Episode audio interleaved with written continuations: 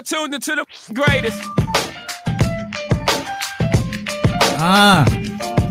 Ladies and gentlemen, welcome to the Breaking Bread podcast with your hosts, Brandon and Casey. Oh, it had to just mess up, literally. You know what? It was fun while it lasted. But anyway, Breaking Bread podcast, episode 4. We're talking today the journey from cook to CDC, right? For everyone inclined, what is the French one again?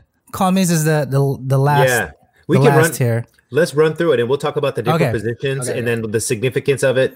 But first, I wanted to talk about the new MacBook Pro, the 2020. So real quick, off topic. This is extra, but dude, I was just having so much trouble. I have a DJ Spinnesh. Yeah, what's up? My life experience.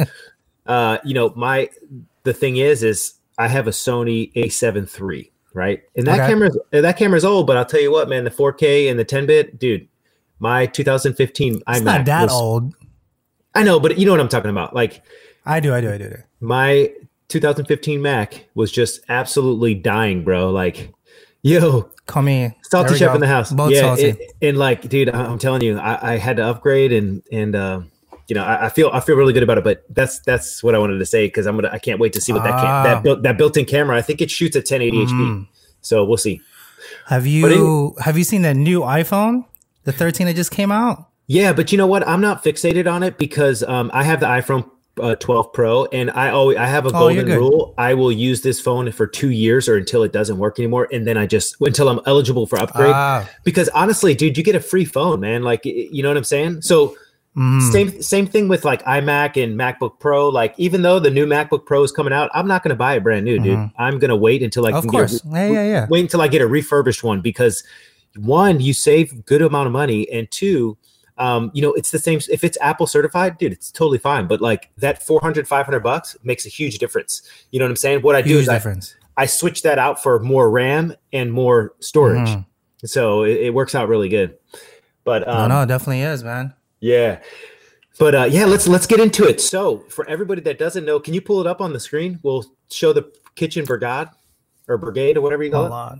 Yeah, let me look it up. Yeah, no worries. Different steps to it, but you know, it's Peter Pasta in the house on my live. What's up, dog? We got a celebrity up in here. What's up, Peter Pasta? We haven't met formally, man, but how you doing? Amazing. All right, let me see if I can put it right there. It's on this side. Yeah. So here we go. Here is from the Cordon Bleu itself. Yeah. So let's talk about it. I want to talk about, so basically a lot of people get confused on how a kitchen operates. Now, listen, this has changed a lot over the years where now we've kind of, you know, it's been dumbed down and a lot of kitchens are just being managed by a kitchen manager opposed to a chef. So I think that's important to take. Great to connect, brother. Yeah. Hey, for real, man. I want to get to know, you know, I love your content, dude. But basically let's start from the bottom. So the bottom is dishwasher, prep cook, commis, right? Then next it will go, we call it CDP or chef de partie. That is also known as a line cook, right? Now, cook. Yep. Now, sous chef is the step above that, but there's actually one in between the chef de partie and sous chef, and it's called chef tournat or a junior sous chef. And then after that, it's actually, there's one in between the chef de cuisine and the sous chef. And that's basically the executive sous chef or the senior sous chef. And and I'm going to be honest, I think these positions were just made up to kind of throw a smoke shield onto people, to young cooks and young culinarians that are just not growing. Yeah.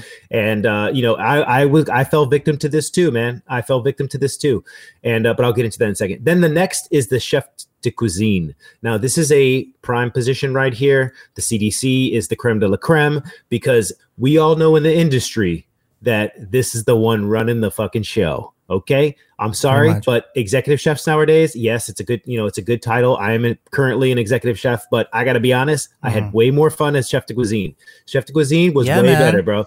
You know what I'm saying? Like you're the linebacker of the restaurant. You're the one taking care of the menu, the scheduling. You are doing all of it. The executive chef nowadays is just a face. You barely don't see like executive chefs really like hands on anymore, right?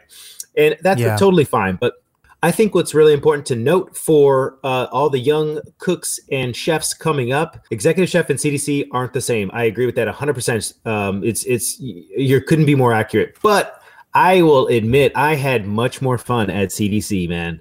You know, like, you know what I'm saying? Like, one, because you're not really the decision maker, if you know what I mean. So you can just go for it, dude. And if you want to skirt any questions that anybody has that are like uncomfortable, you say, hey, listen, I just got to run it by a chef real quick, you know? And I used to listen, I remember like pushing hard as a CDC, man, menu development, running the kitchen, schedule, financials. I did it all, man. And then I wanted the executive chef level so bad. But then once I got the executive chef level, I didn't want that shit, dude. It wasn't like, dude. I gotta be honest, dude. I'm gonna be honest. I don't know if anybody else can relate, but bro, the executive chef title is boo boo. I think, and this is why in most Michelin star restaurants they don't have an executive chef level. They have chef de cuisine, and that was more important to me. I had way more time. So let me tell you how I got hustled for the title position. Okay. So I started at Spago as an executive sous. Spago, Las Vegas, circa 2014 or 15 or whatever, or actually 13 or 12. I don't remember. But here's the thing. I within 6 months, I made the mistake by saying, hey, I want the chef de cuisine level. I want the chef de cuisine title. I've put in the work, this is all me right here. This whole menu is me. I want my name on the menu. I want this.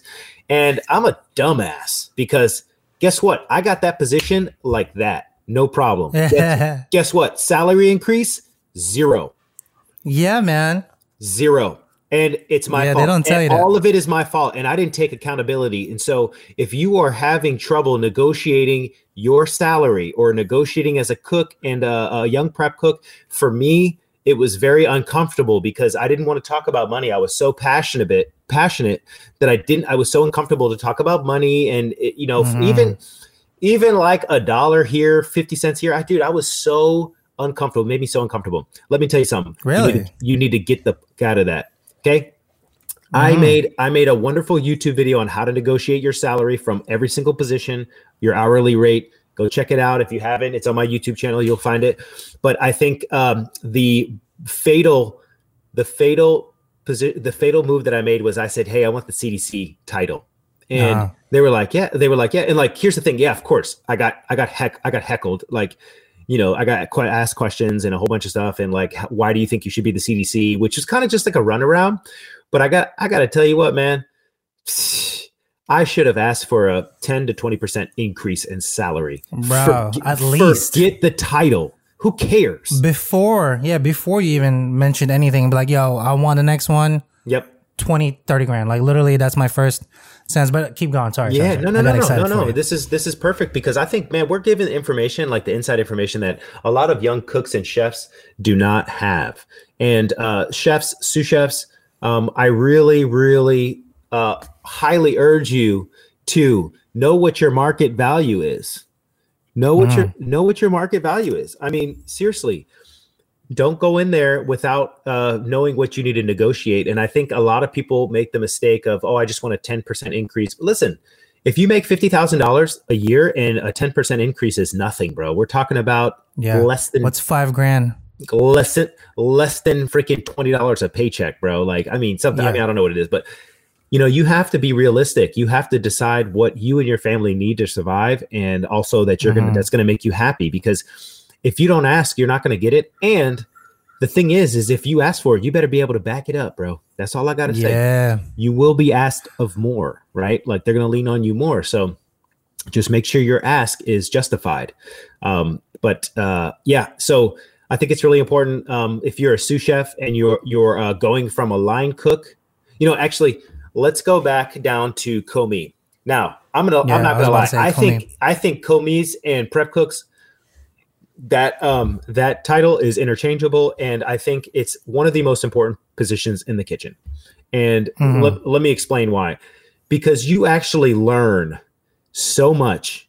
Now, I don't really agree with young cooks staging or internships or externships. I'm sorry, man. You know what?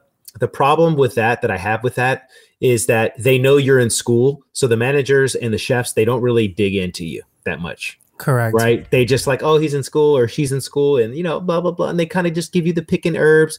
You know what I tell young cooks? I said, no, go get a fucking job at a Michelin star restaurant. You sign the paperwork as an employee, right? You get treated as an employee, as a commis, as a prep cook, chef de partie, because guess what? It's changed. They pay you to do a job. You are therefore held accountable.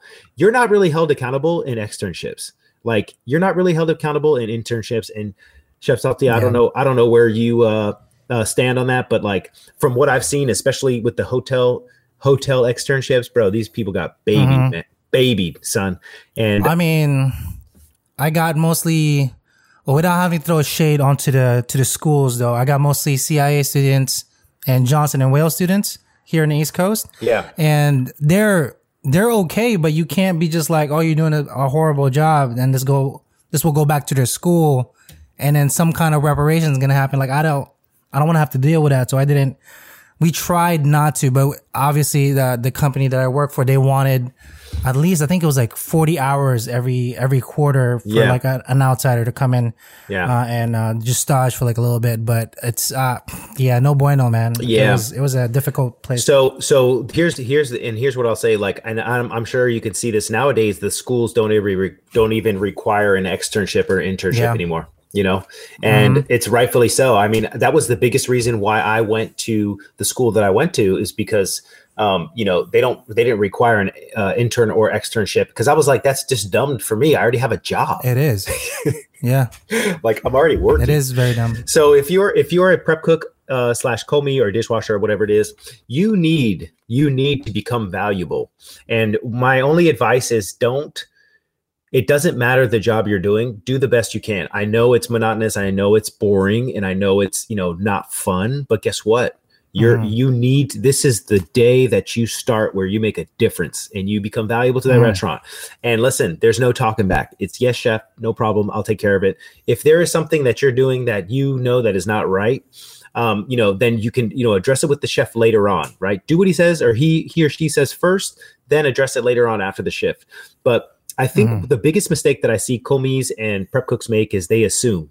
They assume or pretend they know what they're doing and they have no clue. Yeah. And my only recommendation is if you're new in the kitchen, do not assume or pretend you know what you're doing. It's better to ask questions and, within the right time. And, that way, you don't cause somebody's mise en place or cause like, something to go haywire, right? Like if you don't know how to clean a fish or put it away properly, you need to ask the proper question. And here's the thing. What you learn in school does not translate to that freaking restaurant, man. I think that is another thing, bro. Like, I'm at CIA. Preach on that one, bro. First of all, don't come into the goddamn restaurant with your damn CIA coat or Johnson & Wales coat or your culinary Le Cordon Bleu coat. Okay? Oh my God. You leave that shit at school, okay? Don't take that shit into the restaurant. Go get you you use the uniform that they provide you. Do not wear your checker pants, okay? Trust me. It makes you look like a newbie. Nobody wants to see the little tie thing, whatever the fuck. The little handkerchief. Yeah, I used to have to wear a purple one, bro. Oh God. No, thank you. I'm good. I think I got a photo, but it was embarrassing. Anyway, you don't want to wear your school clothes to work. All right. You show up in the uniform that they tell you to show up in. And also what you learn in school, just take in consideration. There's a lot of things that are irrelevant in restaurants nowadays. Yes.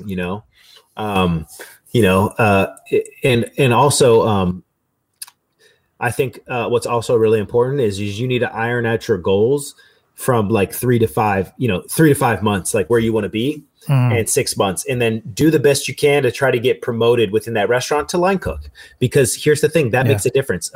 Chef Casey, I don't know, when I look at resumes, if I see that you were a prep cook for, 8 years, something's wrong. Yeah. I was just about to mention, because like as a commis or line cook, so I'll give you... Brandon will have like the other standard. I'll do the corporate standard, right? So I've worked in literally you can rifle off some corporate fine dining. I've worked in them. I've managed them, but the one I'm looking forward to like the most is if on a resume says I worked at IHOP or like a breakfast joint, immediate hire for me, because I know they can pump out a ton of food. Yep. in like the smallest amount of time frame. Immediate hire. I'm like, they know, they already have the skills. I will just expand upon them. Exactly. And then they'll be like perfect line cooks. Yeah. So like, it just depends on that one. But it's funny you say that. I had somebody who was in the corporate, he was a cook. He was in the corporate world. And it was so funny because the executive chef was like, I don't want to hire him. Like, he's too corporate, you know? And I'm like, you know what? Let's give him a shot. Yeah. And I was like, listen, I know where you've worked, and I want you to take everything you've learned and throw it out the window. I'm going to teach you how to be a chef. And listen, dude, he would crush like the saute station or the hot app station, or like the training of getting food out fast clicked. The only thing that I have an issue with is obviously, and you know this, with corporate restaurants, you know, you're messy and you're not tasting food and you're not working with finesse and grace. And so it took a few weeks, but once we locked that in, and I was like, see, you should feel good about yourself now. You know what I'm saying? Yeah. Dude, I will agree. I mean, dude, brunch. Those are the best hires. 350 covers, no problem. My man was used to it. Easy. He was trained. Then you have your fine dining only chefs that can't even handle 150 covers. You know what I mean? Yeah. You know, like, hey, I've worked with like, and that's what makes me so mad. Like, I worked with a few sous chefs, man. Like, and that's why I kind of say, like, not jokingly, but jokingly, like, if I have an interview with anybody from the TK group, you know, especially, it's like, I'm sorry, man, it's a no fucking hire for me. Like, but, and I hate to say that, but like, literally the only person I would ever hire again is my previous executive Sue, who, you know, he was at Bouchon for 10 years and, you know what I'm saying? I love him. And I'm sure there are people within the TK group that are actually like good, but dude, I've ran into so many freaking issues where people that say they're from the TK group, they want to run with that, and they don't like feedback. You know what I'm saying? Yes. Like, I'm not trying to be or the highway. Yeah, it's the TK way or the highway, and they're not really. Yeah, it's just, I've had so many, especially in Las Vegas. Las Vegas was the biggest one where I was hiring cooks and I was hiring, sous chefs, and here's the thing. Like, I would interview them, but then I would just say, hey, what did you learn at TK? You know, what did you learn? Yeah. And I'm telling you, they're not interested in learning any other type of way. You know, I guess the way to put it is they're not really receptive to feedback when they're working. You know what I'm saying? And I've just ran into that problem too many times with the TK group people, man. It's like, I hate to be a dick like that, but like, you know, it is what it is. But nah, you're not too. But like, I think the better argument is you need to be able to learn how to work together. It can't be just like a bigger personality than the other one. It has to gel, because you're eventually going to be a team anyway. So why are we just trying to do this one way? You need to be able to incorporate both strengths. But in corporate world, though, I'm going to say from line cook to kitchen manager, because that's what your most standard restaurant is, right? Yep. The level doesn't go too far, like in terms of like skill. Yeah. Once you made a kitchen manager, you just need to learn how to manage several other stations and like three people. Yep. You're pretty much hired. So I think if you're that cook that's in a regular restaurant, like a Red Lobster or like an Olive Garden, no shade against these guys, okay? Yeah. Yeah. To be able to kitchen manage, that's all the skill sets that you are going to need. Yeah. But how do you think the jump is from chef de partie from sous chef, though, in your world? Yeah. How do you explain that? So basically, honestly, there is a position in between. It's called chef tournant or junior sous chef. And I think this is a key position.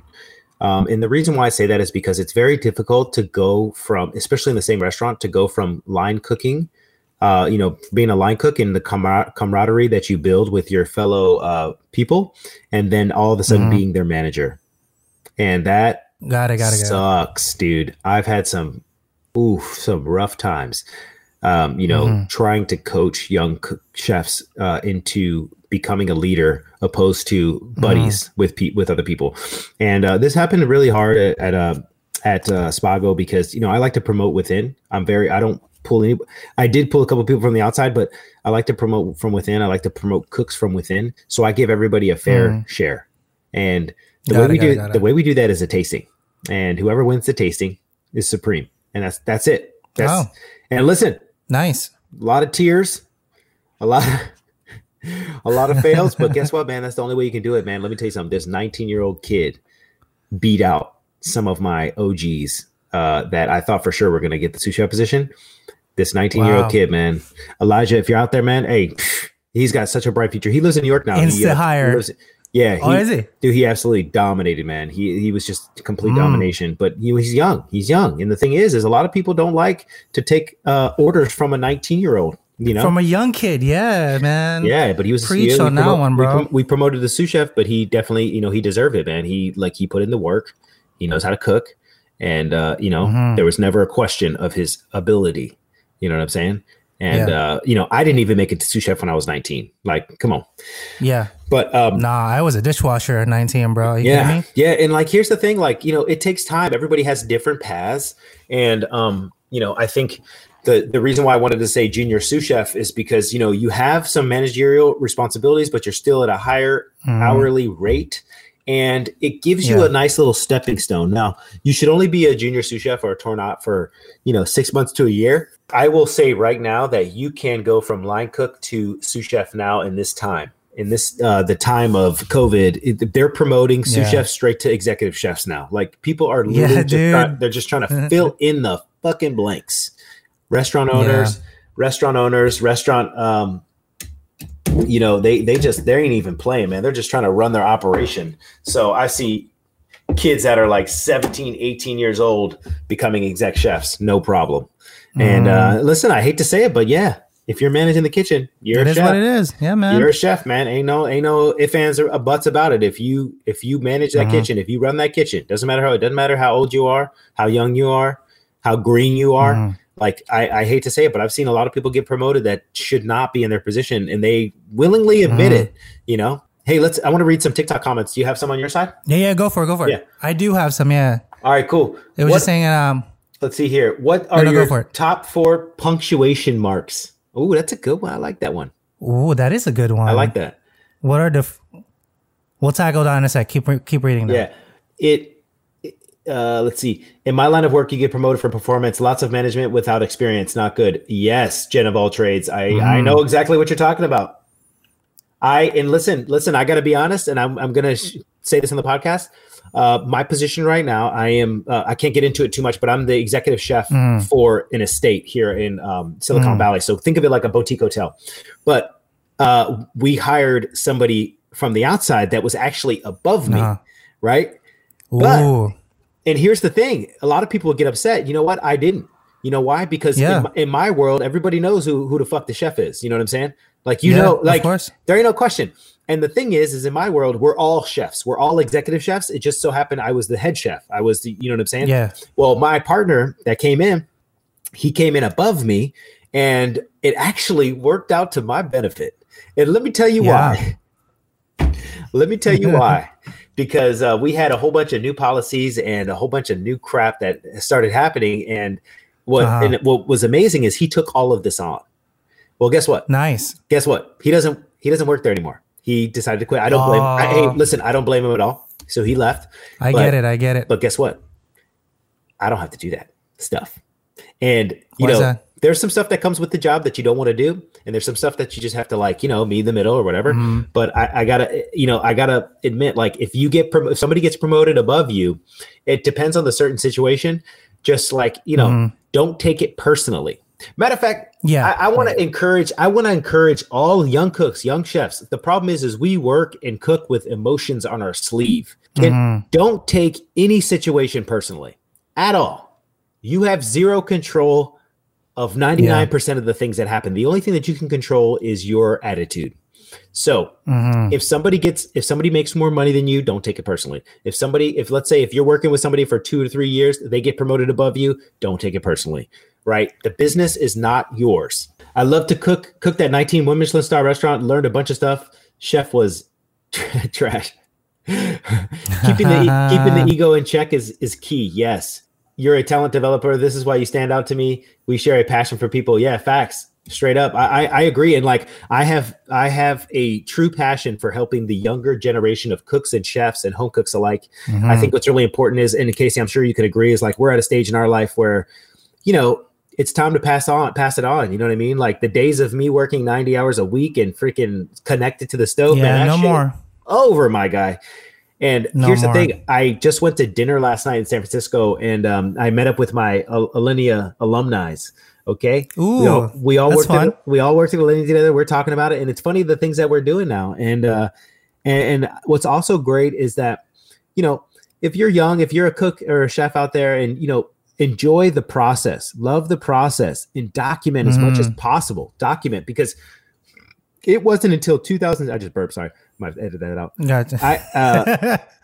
It wasn't until 2016. Will not get edited out. Yeah, right. Just leave. We'll leave that right in. It wasn't until 2016 where it was acceptable to take photos on the line, and it was acceptable to have your cell phone in your pocket. But I don't know about you, Casey, but before that, forget about it, cuz. We got like notebooks. I have notebooks and notebooks. Yeah, ain't no way I'm having my cell phone on the line. Ain't no way I'm on Instagram making a story. And now it's encouraged. So I highly recommend that you document everything as a young chef or a young cook. It was more of an internship, but he said, I can't pay you more than $100 a month. I was like, nope. Oh my God, yeah. I'm so sorry. What, $100 a month? Hey, yeah, listen, no, dude. Hey, listen, I am so sorry. I know, and I want to tell everybody out there, our industry, you as a cook or a line cook, as a prep cook, we are severely underpaid, severely. And my only suggestion is get the experience at a rate that is feasible, like a living wage that you're able to live. But what I highly recommend is try your best to just reduce your cost of living, so you can make it happen, because you need to gain the experience. And I totally get it. You have kids coming out of culinary school now that have this, you know, they're just stuck with a $500 loan payment, and it's horrible, man. And that's why I think culinary school is debatable. And, you know, I think what's really important is, if you are a young creator out there and you're cooking, post on social media, post it, keep it clean. Okay. I can't tell you how many, like, and let's get into this, because a lot of people think, you know, just because you have 1 million followers and a 500,000 followers here, dude, that you're making money. No, this is not true. We're still broke.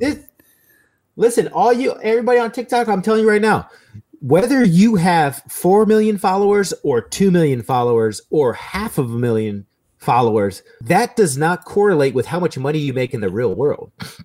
Yeah. But I will tell you one thing.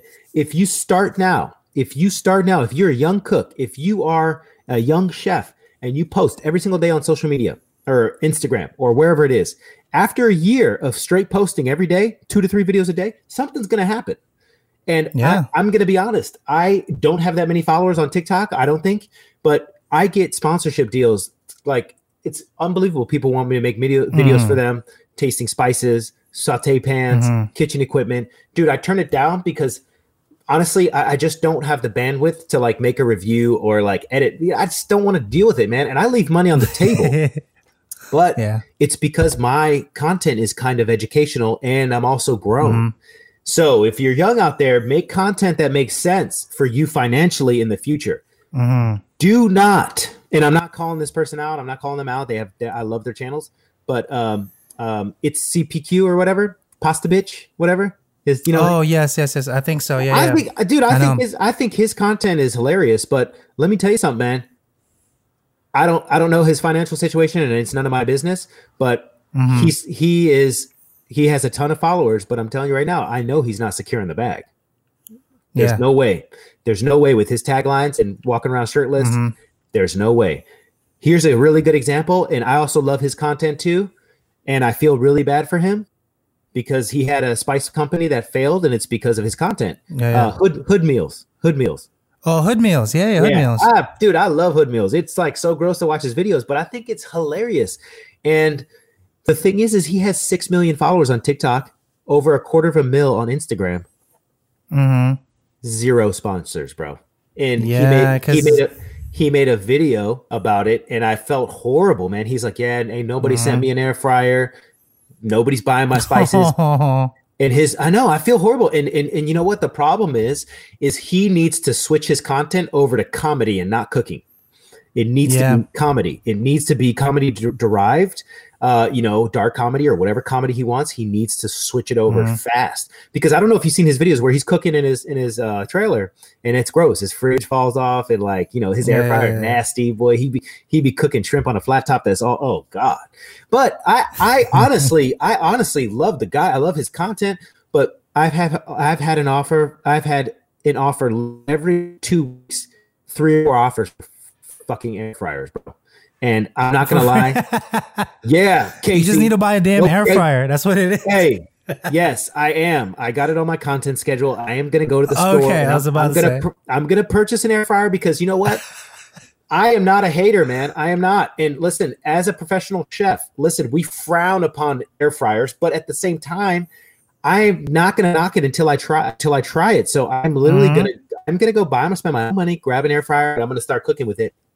And I'm gonna post a video, see if I like it, because I honestly think it's really convenient.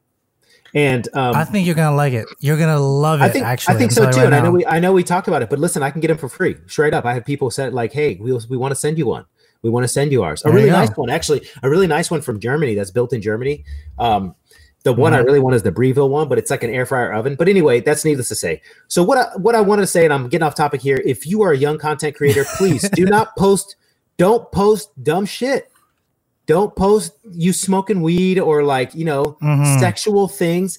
You need to just remember the big companies out here are the ones paying the money. They are paying. If you want to have sponsorship posts, like keep your content clean. I've made mistakes. I've had videos getting taken down in community guidelines, but I needed to go through that process. I've had so many videos taken down for community guidelines just because of the way I speak and the way I talk. It's almost intimidating to some people. And trust me, man. And then I just had to take 2 recent videos down, and you know what happened, Casey. But you know what? Here's the thing. I don't care what anybody says. I don't care how many views are on those videos. When it comes to my bread and butter, bro, literally once I got the call and the conversation, I deleted those 2 videos. I don't care how far it goes. Yep. I don't care how viral they are. And I know that I make money off of them, but guess what? Bam. Instantaneous. When TikTok strikes one of my videos, makes me super sad. But guess what? It's not my platform. It's not. Like TikTok, I don't own that shit, but guess what? Click that link in my bio, get on the wait list, because I am joining a platform that I have control over my content, which is amazing. And it's going to help me be able to create content that I want to create. And so I think that's amazing. Hey, I'm going to read a couple more of these comments. Okay. And I got a couple here too. Okay, great. Let's see here. Speaking facts, let's see. Working in the IT now, more money and knives for food. Yeah, man, that's what I'm saying. Like, you could make more money off social media and being a home cook. It's more fruitful than working in the restaurant for somebody else. Speaking facts. And with the program that I'm coming out with, I'm going to be able to give you real life lessons and skills to become a chef or create content as a food creator, which is great. Okay, I love his page, but wouldn't buy spices from him. I know, Jen of all trades. I know. I love his page too. And he's like, "Hey, can you guys just buy out these spices for me?" And everybody in the comment section was like, "Nah, bro. I need to know." Dude. you want me to buy those spices? Who made them? And then there's people trying to defend him. His comments like, "Oh no, he had them made at a facility." But it's like, bitch, they're in his house. Nah. And I feel bad because I know that Hood Meals is just doing it. He's just doing the content to make funny and get views. And like, I feel bad because guess what, bro? That doesn't translate into dollars. Like my fee for posting a TikTok. Oh, nice. Look at that. My sunglasses. My fee. Listen, my fee for posting a TikTok, a lot of people won't even fuck with. So listen, for everybody that's out there, a little pro tip. My fee for a 60-second TikTok is $2,000. Okay. And listen, 90% of them get denied, but this it's fine because I say, "Hey, well, this is my fee. That's it," and I'm fine with that. Like I am not posting. I am not wasting time posting a video. I am not going to waste 1 second posting a video for $200, $300, $150, $100. But if you're a young cook out there, it might be worth it for you to do that because you can do multiple videos. You can do, you know what I'm saying? But you know, for me, it's not worth the negotiating back and forth for like, you know. Like, oh, can you do 150? Can you do 175? Or can you do... Yeah, I remember I told this one company, I was like, "Hey, listen, I'll do it for 1,200, but it'll be a 30-second video. It'll be a 30-second video shot very well, a 4K, you know, color-graded cinematic." And, you know, and it's funny because I'm like, okay, you know what? I'm wasting this energy when I'd rather be doing a podcast. Like, this, Casey, this that we're doing right now, it makes me happier. Happier than filming, editing. You know what I'm saying? Let's see here. I'm with you. Let's see. What do you think about someone like that having 2 completely separate channels? So here we go, Bell and Banana. This is a great point, and I've even thought about having a backup channel, but then I'm just like, you know what? This is stupid. You know what I would rather do? You know what I'd rather do is create have a platform like OnlyFans, not OnlyFans, but it's a PG version. And it was created here in Silicon Valley, really good venture capitalist backup, where I can create content that I like. But here's the thing: when I post a video on TikTok, I can only read so many comments and reply to so many, but there's people that are genuinely interested in learning. And those are the people that I want to connect with. That's the community that I want to build. And that's why I want to have the subscription-based service where I am totally ingrained and people are actually connected. Because here's the thing. It's just like paying for a gym membership, right? You got to have skin in the game, right? You got to have skin in the game too. Let's see. That's crazy. You're the best chef on TikTok. Thank you so much. I appreciate it. TikTok is your platform. Yeah, I agree. But guess what? You guys don't know behind the scenes how many videos I've had flagged community guideline because I don't hop on the platform and complain about it, bro. You know, I don't waste time emailing TikTok like, hey, why did you take my video down? I don't appeal it. You know what? I'm on to the next one because here's the thing. It's out of your control. They have bots that regulate this. So like even me raising my voice like this, that could get flagged for bullying. Straight up. If I'm using a knife, dude, the knife thing has got me out of my mind, bro. It's like I'm a chef. This is, you know what I'm saying? But honestly, if you have your knife too close to your hand, this could get flagged for violence. Yeah. Or graphic content, you know. And then listen, if you have more than 5 people complain about your video, it'll get flagged. So out it goes. Yeah, out it goes. Yeah. Let's see, Sandro, thank you so much. Are you doing posting on TikTok? No. I'm not done posting on TikTok. I'm just taking a little break. I had something happen behind the scenes that I got to take. Dude, listen, it's not worth it. I take a little break, little siesta. It's totally fine. Like, I'm here. I'm going to have some content coming out. I was shooting yesterday and today. So, yes, I will. I had to go through my page and delete a bunch of videos. So, it's just work-related. Okay, sign me up, friend. How do I join? Look, listen, go to the link in my bio and sign up. Get on the wait list because it's going to be great. I promise. There's a low barrier to entry, but it's totally worth it. I'm going to be dropping value bombs. And you'll have exclusive behind-the-scenes content and content to me. So, okay, next. I've been talking too much, Casey. Your turn. That's okay. You're good. So just a couple here. I got Happy Go Pukey. Tough finding someone to run the pit the way I do. He's in the barbecue world. I'm assuming he's trying to find somebody to take his position so he can be at our level where he can just manage and make sure business are coming through. Yeah. We can discuss that very shortly. And then also we have Abimavar, if you remember, he's the one from Puerto Rico. Took out our advice, found a new job in Virginia, and he'll be moving to Virginia in a couple of weeks. So, bro, congratulations to you. Can we get a round of applause? Hopefully that helps out, man. Yo, that's what's up. That's what's up, man. That is what's up. And then finally, this is my favorite. Yeah. This is from Salty Chef by itself. Yes, chef. No, chef. Then we just shut the fuck up. Yeah. Listen, I got to be honest. And I want to say this. I want to piggyback off what Salty Chef said. Don't just say yes, chef to me for no reason, just to get me to shut up, bro. Yes. Listen, yes, chef means something. It's significant in my life. In my current position, I'll be honest. I don't have people call me chef. I don't want them to. I'd rather be called Brandon because there's a certain standard and a certain like PTSD that is associated with yes, chef for me. Yeah. And so I just say, hey, can you just call me Brandon? It's, you know, just, it's fine. Like we're colleagues. This is, you know, you don't work for me. You don't answer to me. And man, I gotta be honest. I kind of like it like that, Casey. Like, listen, I might slip and say yes, chef a lot of times, but I think what a lot of young chefs do, and they make the mistake of saying, yes, chef, yes, chef, yes, chef, yes, chef. Like, dude, it actually means something. Don't just babble it out of your mouth for no reason. Yeah. It's an earned position. And then finally, as we do kind of go towards the end of our podcast, though, for everybody on the live right now, give us your overrated, underrated. Could be a kitchen utensil, a process, whatever. Overrated or underrated. Could be anything in food, TikTok. Oh, did you want to look at TikTok videos or no? Or we didn't do that. Yeah, yeah. So I do have a couple here right now while that pops up. Yeah. So check this out. I follow this guy because he just makes me laugh. I don't know what restaurant he works for, but I really want to just go in and just check him out. Yeah. So over here, this is the Don't Get Yelled At guy. Yeah, I love him. I love this dude. Yeah, we're friends. He used to work at Lazy Bear, San Francisco. See, he was cleaning the table. Scratch pad. Yep. Polishing, right? Up and down. It should hurt. It should burn. I just... Dude, I used to have to do this. So silly. No, I know. We all had to do this. Fucking... I used to do the hoods every other night, Brandon. Like, I would take out the grill rates. Yeah. Stick it in there, like, wash it and spray. Bro, it's... oh, my God. Yeah. Annoying. But, you know, we all have to do it. And then for everybody else, though, this is the final one. Brandon, I don't know if you've seen this video. I want to show this to you because this is... go ahead, and I'm going to answer this question. This is quite intense. This is a good one. Why? Okay. Oh, go ahead. Okay, so check this out. I've seen this, yeah.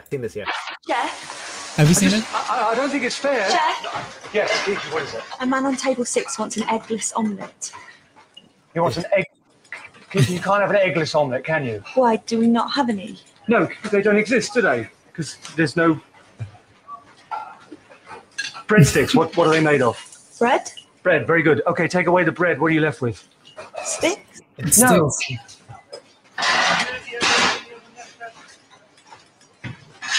There you go. That's an eggless omelette. Okay. No, don't take the plate, Kiki. What are you doing? Please. Kiki, just ask the nice man if he'd like his omelette made with whole eggs or just egg whites. Yeah. Oh, my God. So for everybody else... We just watched the video, front of house asking the back of house. I'm assuming this is exec and CDC, right next to each other. And just like the server goes, can we, the guy's asking for an eggless omelet. And CDC was like, well, you can't have an eggless omelet. What do you have in bread? Bread. And then what's the other part? Sticks. So he just sprinkles some parsley and is like, here you go. Yeah. And I think, listen, there's a lot of confusion with, you know, how that, you know, and honestly, that's our job as the chef is to air traffic control situations like that. But listen, here, check out this overrated, underrated. I love, especially because you're on the East Coast. This is going to be a good one. In-N-Out. Underrated or overrated? I'll let you go first. No. I'll let you go first. And then Are you going to make me do this? Go ahead, bro. Go ahead. Say it. So I've been to the California In-N-Out when we traveled across the border. Yeah. I think it's Garbo, bro. I love the brand. Okay. I love what they do. Yeah. Okay. Taste wise, it's like a 2 out of 10 for me. Like So listen. So Jen of all trades, I live in California. Okay. So I think In-N-Out is overrated. Now, here's the thing. That's me personally, and I'm biased because I'm from the East Coast. And Shake Shack in New York City fucking changed my life. That's what I was going to say. Shake Shack in New York City changed my life. Shake Shack out here on the West Coast, garbage out here on the West Coast because there's a lot of haters that work there, so they make sure it's not good because they love In-N-Out. Now, that's not to say that In-N-Out. That's not to say that I won't eat In-N-Out, but. The thing is I think In-N-Out is overrated as a motherflower. But here's the thing: people love it, and that has nothing to do with me. There's every In-N-Out I go to has a line out the freaking door, dude. Line wrapped around the block, bro. And that's totally cool. They like it. Yeah, but for me, it's overrated. I thought some chains, IHOP, have taken a few eggless eggs for omelets and scrambled eggs. Yeah, listen, if you go to IHOP or if you go to Denny's, always ask for I forgot exactly. Sorry, I'm losing my words. Who goes to a Denny's nowadays? I would ask for if you ask for an over easy egg, or if you want scrambled eggs, dude, you want to ask for the whole eggs because they use the boxed eggs, which aren't bad, but honestly, there's so much shit in those. Come on, bro, the eggs come out perfect. There's a lot of stuff. There's citric acid and absorbent in there. Like it's gross, dude. I had one of my cooks who worked at Denny's. But they're like the best consistency. Like they're just like the perfect yellow. Yeah, but listen, dog, they can sit in a third pan for hours, dude. Oh no, I know because of all the ingredients in them. Yeah. So I had one of my cooks send me a photo of the box of the ingredients in the box. Mm-hmm. Not only is there a percentage of salt, which I'm fine with, citric acid, mm-hmm. absorbent acid, and then there's like three ingredients that are kind of like, yikes. And the fact that, yeah, but always ask for the fresh eggs, for eggs in the shell.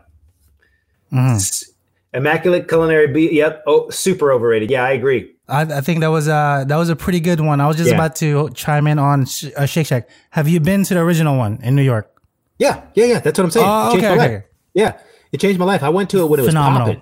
It was popping. Mm-hmm. We sat there. We waited a half an hour to 45 minutes. We got our burgers, and I'll tell you what, man, it was so delicious, mm-hmm. really good. And then I went to one in Los Angeles at Santa Monica, garbage, dude. I was like, what the? This is not the Shake Shack that I had. Hey, listen. While we're at it, Chick-fil-A, overrated or underrated? Okay, this one was my heart.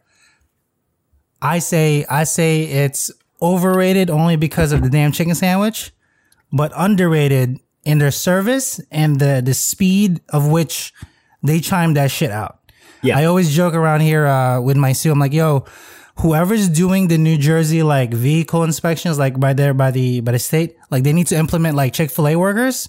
They get that shit expedited out in like minutes. Yes. Like, I don't know what the fuck that process is. Yeah. We just need to integrate that to everyday living and we would be like this. So you know what's funny? So, you know what's funny? I actually agree with you 100%. So Chick-fil-A, I think the chicken is overrated, and I think their service and their speed is underrated.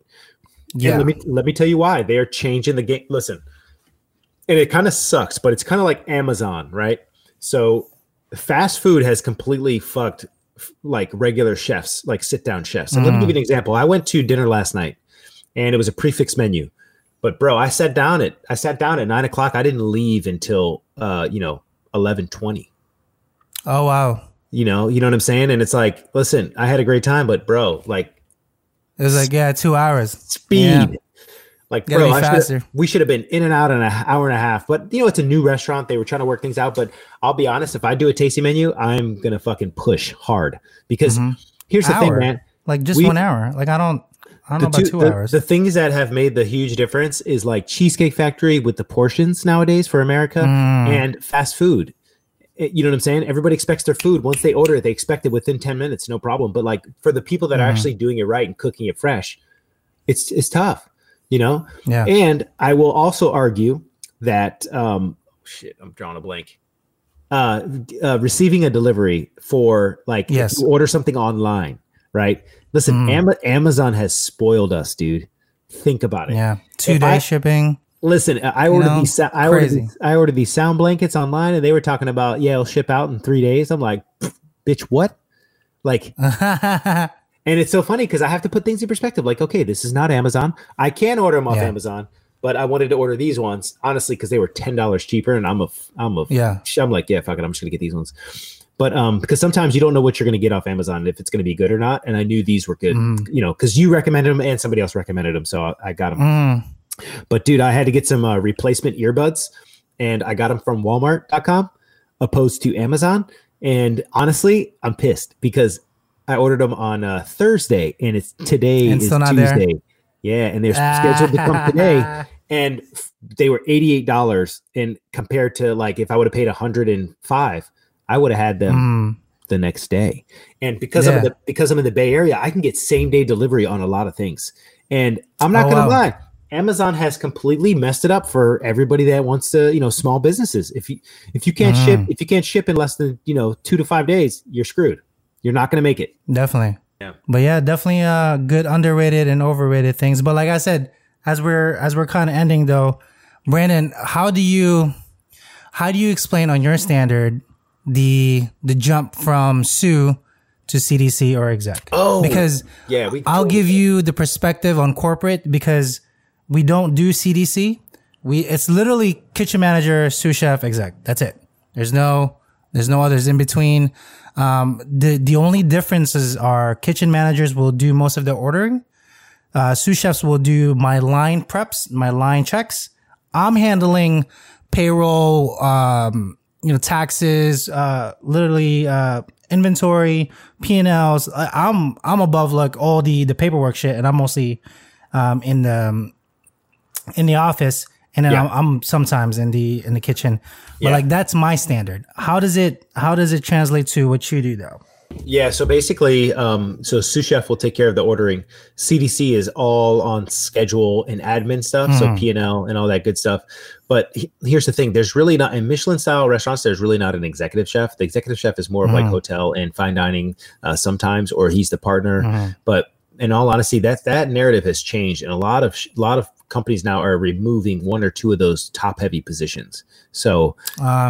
like if they have a CDC, they won't have an executive chef. If they have an executive chef, then the executive chef will have a few sous chefs, but that's it. But here's the thing. If you are a sous chef and you want to get to an executive chef level really quick, bro, go to a corporate restaurant. You can get that title very quickly. That doesn't make you good though. Like a few months. It doesn't make you good. Yeah. But I think that's, and I think honestly, if I were to have a kitchen now, I would just do sous chef, CDC, and then I would be the chef. But in all honesty, I think it's better to have your replacements on standby. You know what I'm saying? Like a lot of people make that they try to take everything for themselves. The people that I train, I want them to be better than me, right? Like, of course, straight up. That's the goal. Yeah, and I think that's the biggest jump is being at a sous chef level for about 2 to 3 years, man. Really dig in and then making the jump to, I think it's best to go to exec sous or chef de cuisine first before the executive chef, just to give you that experience. But I think it's the same. It pretty much translates the same. The thing is like the classic brigade system doesn't really translate into 2021. Yeah. I mean, listen, we can all agree that like in a regular restaurant, it's an AM sous chef, PM sous chef. Best way to do it. The AM sous chef does order, right? The PM, there's one like. I don't like 17 people ordering different shit. You ask the one person. But here's the thing. To groom the cooks, you tell them to create a list. Even though, this AM sous chef has got the order down pat. Like he has a par system in place. But I always give the cooks responsibility of, hey, make sure you have what you need for your station. Because here's the thing. Then they have skin in the game. Like then I can say, hey, did you order it? It? Instead of them saying, hey, chef, there's no parsley in the walk-in. Yeah. And so I want to go back. Yeah. I want to go back and say, hey, did you order it? Okay, did you talk to so and so about it?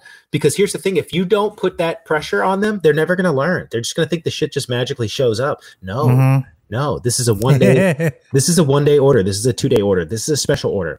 And I make it clear because I'm like, listen, you need to know this, so that way you know how to order when you. I think the next on our next podcast, I think we should talk.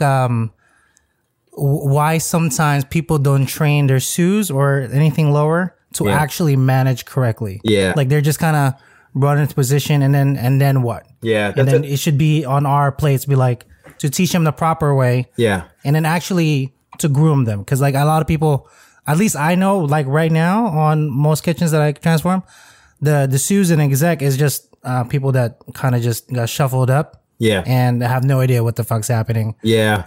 And I'm just like, you know what, man? You know what? I'm dealing with that with my job right now.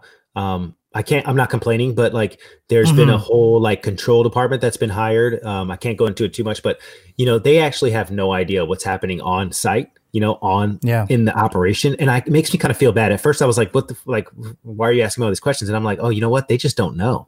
They're like trying to justify their job right now. Like they're working remotely. And I'm just like, yeah, it just makes it difficult because it's kind of like, some of the stuff that they don't, it's just like, it's kind of hard. It's kind of like me trying to manage you in your kitchen. Right. But I'm only seeing the digital stuff like emails back and forth, email communications, the invoices, or like numbers, whatever. Yeah. Yeah. Yeah. It's like, I'm not seeing the plates that are going out to the tables. I'm not seeing what the kitchen looks like. I'm not seeing any of that. So, it is what it is, but. No, I know that's the way it's transitioning. But like I said, from Brandon and myself, you can check out all the episodes on Brandon's YouTube channel. If you click on his bio right now, you can see it. And then any questions or whatever, we do reply it on Brandon's YouTube. So make sure you go there. Yep. This specific episode on audio streaming will be out tomorrow. So check it on that. But anything overrated, underrated, let us know. Any videos that you guys want to kind of tag us in, let us know. We would love to watch. You know what? I think we should start a series next time where we look at TikTok videos. And judge them, critique them and stuff like that. Yes, absolutely. Cool. People like drama. Somebody cooking. Yeah. Yeah, like give them critique, like actually performance. Yo, let us know. But other than that, though, guys, thank you so much.